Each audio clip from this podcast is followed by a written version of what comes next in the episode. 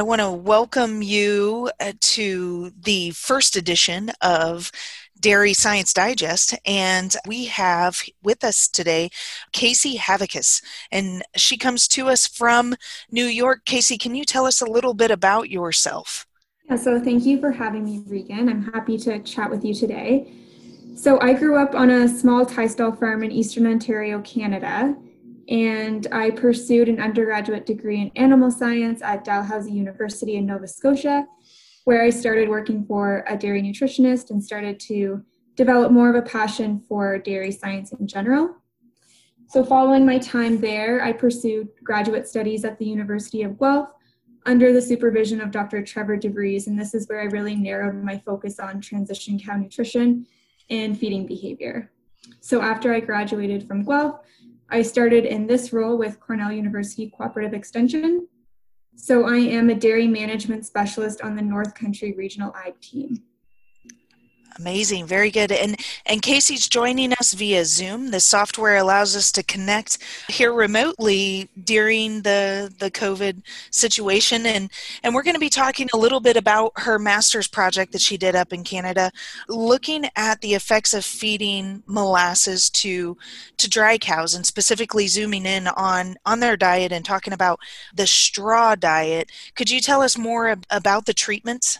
Uh, so, in terms of the treatment diet, so we added molasses at a rate of one kilo per cow per day to this high straw dry cow diet. So, it was about um, 30% straw on a dry matter basis. And then the rest of the diet was corn silage and a dry cow pellet.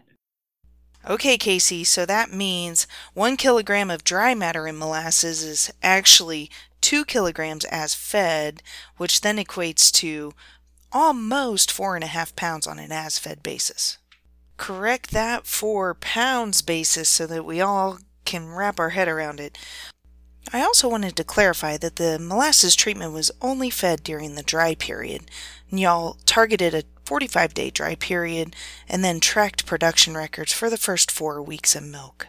Yeah, and during the dry period, the cows on the control treatment, so the cows that did not have any molasses in their diet, had an average daily dry matter intake of about 13 kilos a day. And then the cows on the liquid feed diet had an average daily dry matter intake of about 15 kilos per day. So if I convert that to the pounds system, yeah, I think it right. would be about uh, 26, 26 pounds, yeah, for the control diet, and then a little over 30 pounds for the liquid feed diet.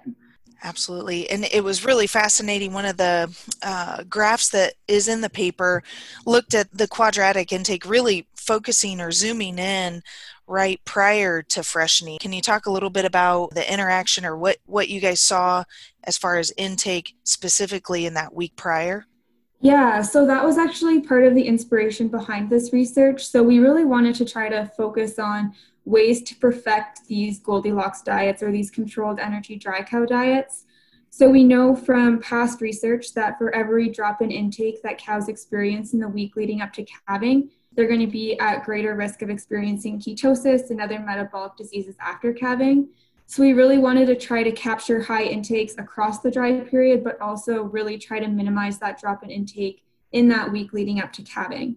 So we were excited to see that cows on the molasses treatment actually were able to maintain more consistent intake as they approached calving.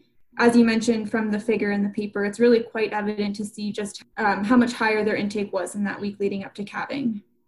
It's really fascinating, and I and I know it wasn't necessarily studied, but you can just almost envision looking at the dry matter intake graph that that rumen is full. It's not going to collapse. She's going to be ready to hit the ground running once she drops the calf and and be able to consume that lactating ration. Her, her rumen's going to be ready to go.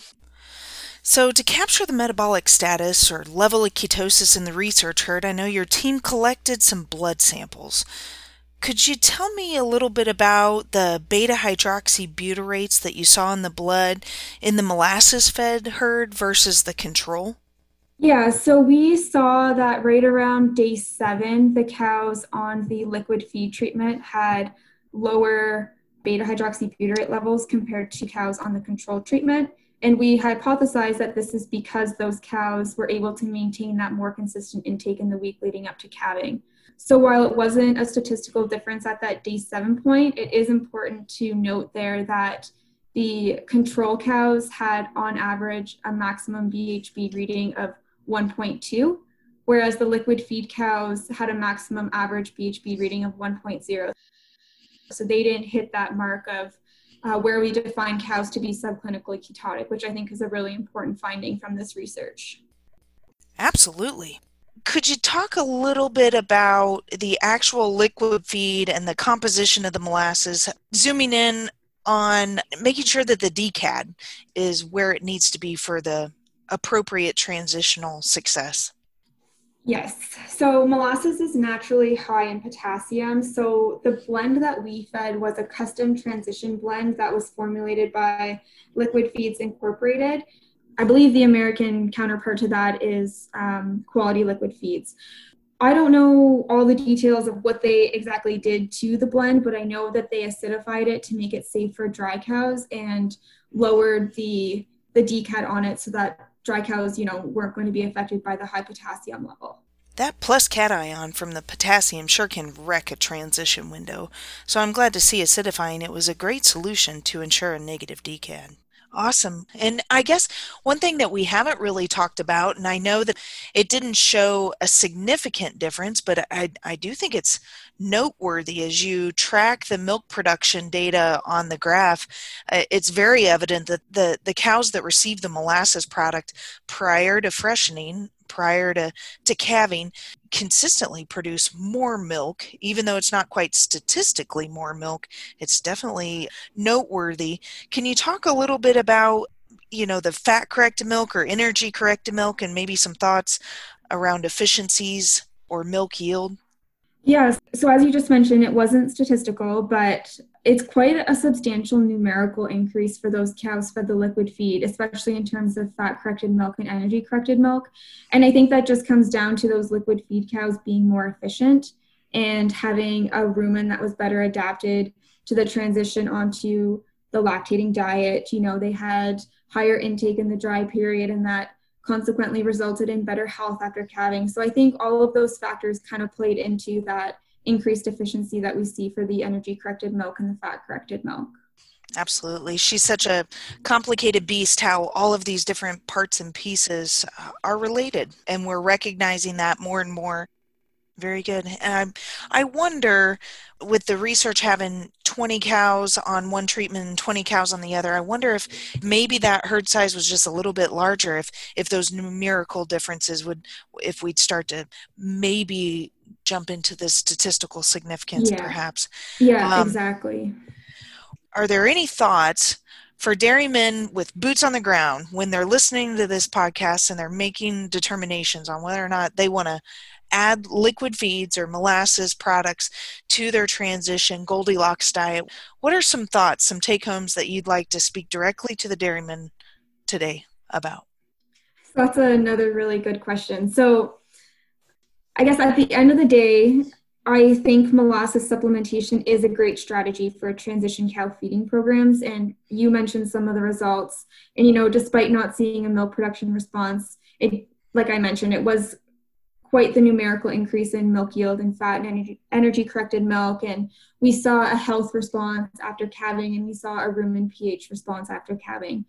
So I think the main takeaway from this research kind of goes back to the original inspiration behind this research. And I think what we really need to focus on is to provide a diet to the dry cow that is difficult to sort. So we want to try to minimize sorting. We want to provide them with a diet that promotes intake while also limiting body condition gain. So I think if adding molasses is something that you're financially able to do and you're in a point where you know that's a strategy that you can implement on your farm i think that's really great. I think the results from this research kind of support that. However if it's not something that you're able to do at this point in time i think the main takeaway kind of goes back to the basics of this research. You really want to be providing cows with a diet that promotes intake while also limiting body condition gain at this point that's what i really want to highlight and i really want farms to take away from this this podcast episode or you know, transition cow success is going to be defined greatly by how you feed your cows in the dry period. And that transition cow, if she can get through that phase of her lactation, the man everything just starts clicking right along. And so anything that we can do to to make that transition easier on her, be it a Goldilocks diet, be it addition of molasses, be it uh, cow comfort through that period, it it will pay dividends and really support her in her subsequent lactation. Okay, guys, stay with me through this. I know you've already gotten some key points so far, but we're about ready to delve into some details associated with behavior around these Goldilocks diets and how that impacts her rumen health. Because let's be real, we know cows hate straw. For this last half, let's dive and delve into the, the nitty gritty associated with um, maybe particle size and rumen pH and and meal meal sizes. What it, what are your thoughts on those topics? So, as I mentioned, we really wanted to try to figure out a way to perfect these diets. We know from past research that, from a physiological standpoint, these high straw dry cow diets work really great, and we see better metabolic health after calving. But from a behavioral standpoint, some issues arise when you consider that straw is one, bulky, so it can limit intake.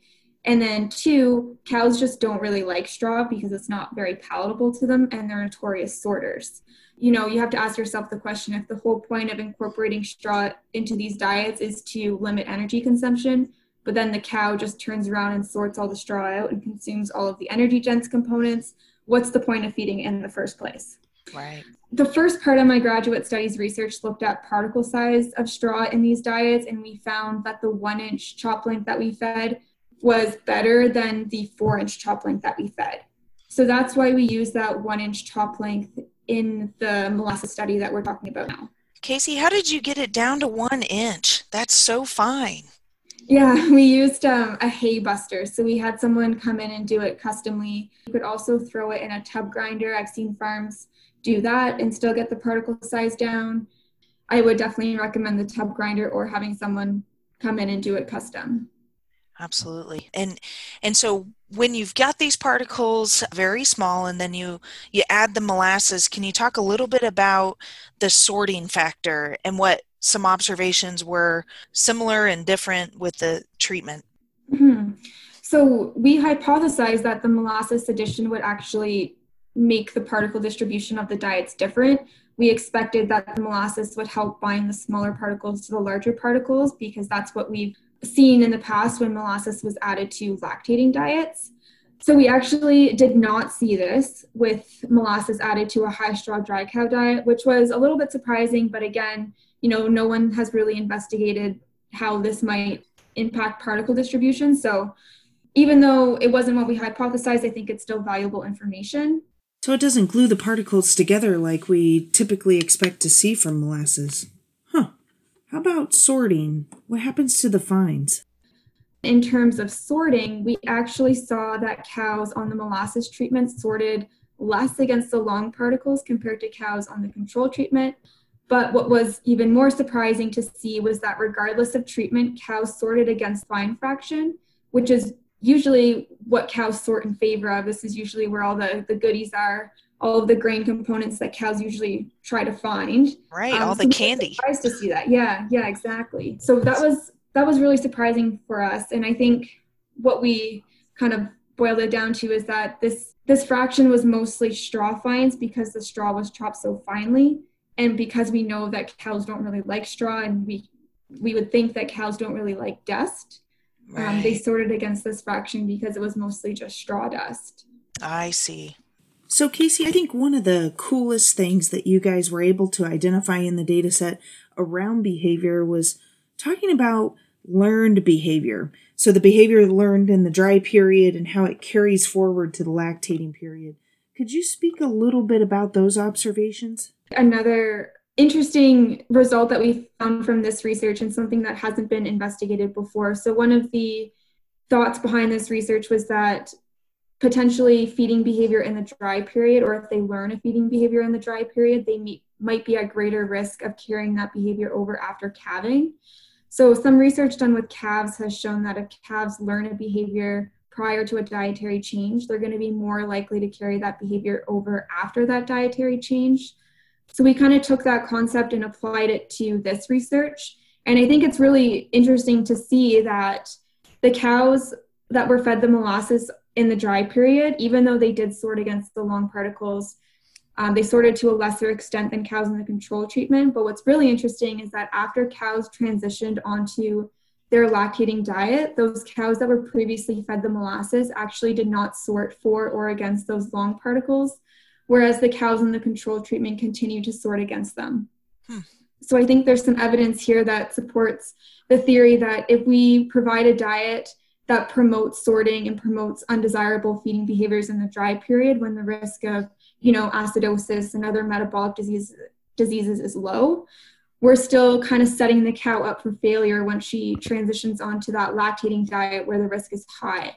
Absolutely. So I really caution farmers and and nutritionists, you know, to be providing a diet to that dry cow that's going to stimulate intake, but also stimulate desirable feeding behaviors with no sorting. Yeah because the starch concentrations there in the in the lactation ration will definitely change up the rumen ph. Now i think something we haven't talked about quite yet is the rumen ph monitoring and could you talk a little bit about what you guys saw on the liquid feed diet in the dry cow and her rumen ph yeah, so we actually did see an increase in rumen pH for those liquid feed fed cows in the dry period, which was a little bit surprising, I guess. Um, we weren't expecting to see a response in the dry period, just given, you know, the rumen is relatively stable in the dry period, anyways, just given the diet that they're fed. But we think that because molasses stimulates fiber degradation and promotes fiber digesting bacteria. We think that that is why those liquid feed cows ended up having a higher average rumen pH. Even more interesting is that week following calving, the cows on the liquid feed treatment were able to maintain relatively higher mean pH levels compared to the control cows looking at the mean rumen pH graph and watching how the the molasses fed cattle not only have that higher rumen pH in the dry period as she transitions onto that lactating more robust TMR that tends to cause rumen pH to plummet, we can see that carryover effect where the rumen pH still maintains higher. And and it's just fascinating to see how what we can do prior to giving birth or prior to freshening how it can have impacts. And and i wonder if it's just a, a summary of positive things that are occurring in the rumen by encouraging fiber degradation in the dry cow and making her just more successful during that transition period. And the numerical difference is maintained throughout the whole first month after calving, but statistically different for the first two weeks. And that's that's huge. And I wonder um, if that could have an impact. Okay, Casey. So as we wrap up, could you give me some key takeaways that you'd like to share? My main takeaway from this is to be providing, you know, your dry cows a diet that promotes metabolic health after calving and you know helps them set them up for success. So i think doing those three things which are increasing dry matter intake reducing sorting and reduce body condition gain i think those are the three takeaways that will really help set the dry cow up for success. And um, again i just want to thank dr trevor devries for all of his help and guidance in facilitating this research and none of this would be available without him. So i owe a big thank you to him Outstanding, very good, and and I thank you, Casey, for for taking time out of your day today to tell us a little bit about your project and and delve deep into that and and making sure that that transition dairy cows successful. So thank you very mm-hmm. thank much. You. I appreciate it. Thank you it. for having me. It was great right. to chat with you. How fun. I want to thank you for spending your time here with the very first edition of Dairy Science Digest. And encourage each and every one of you to reach out to me if you have any dairy questions. I hope to repeat these digests about once a month as the Journal of Dairy Science releases new content. We'll be posting them on Facebook until we find the most ideal podcast platform that you guys prefer. So, with that, I guess this is Reagan Bluel from the University of Missouri Extension signing out.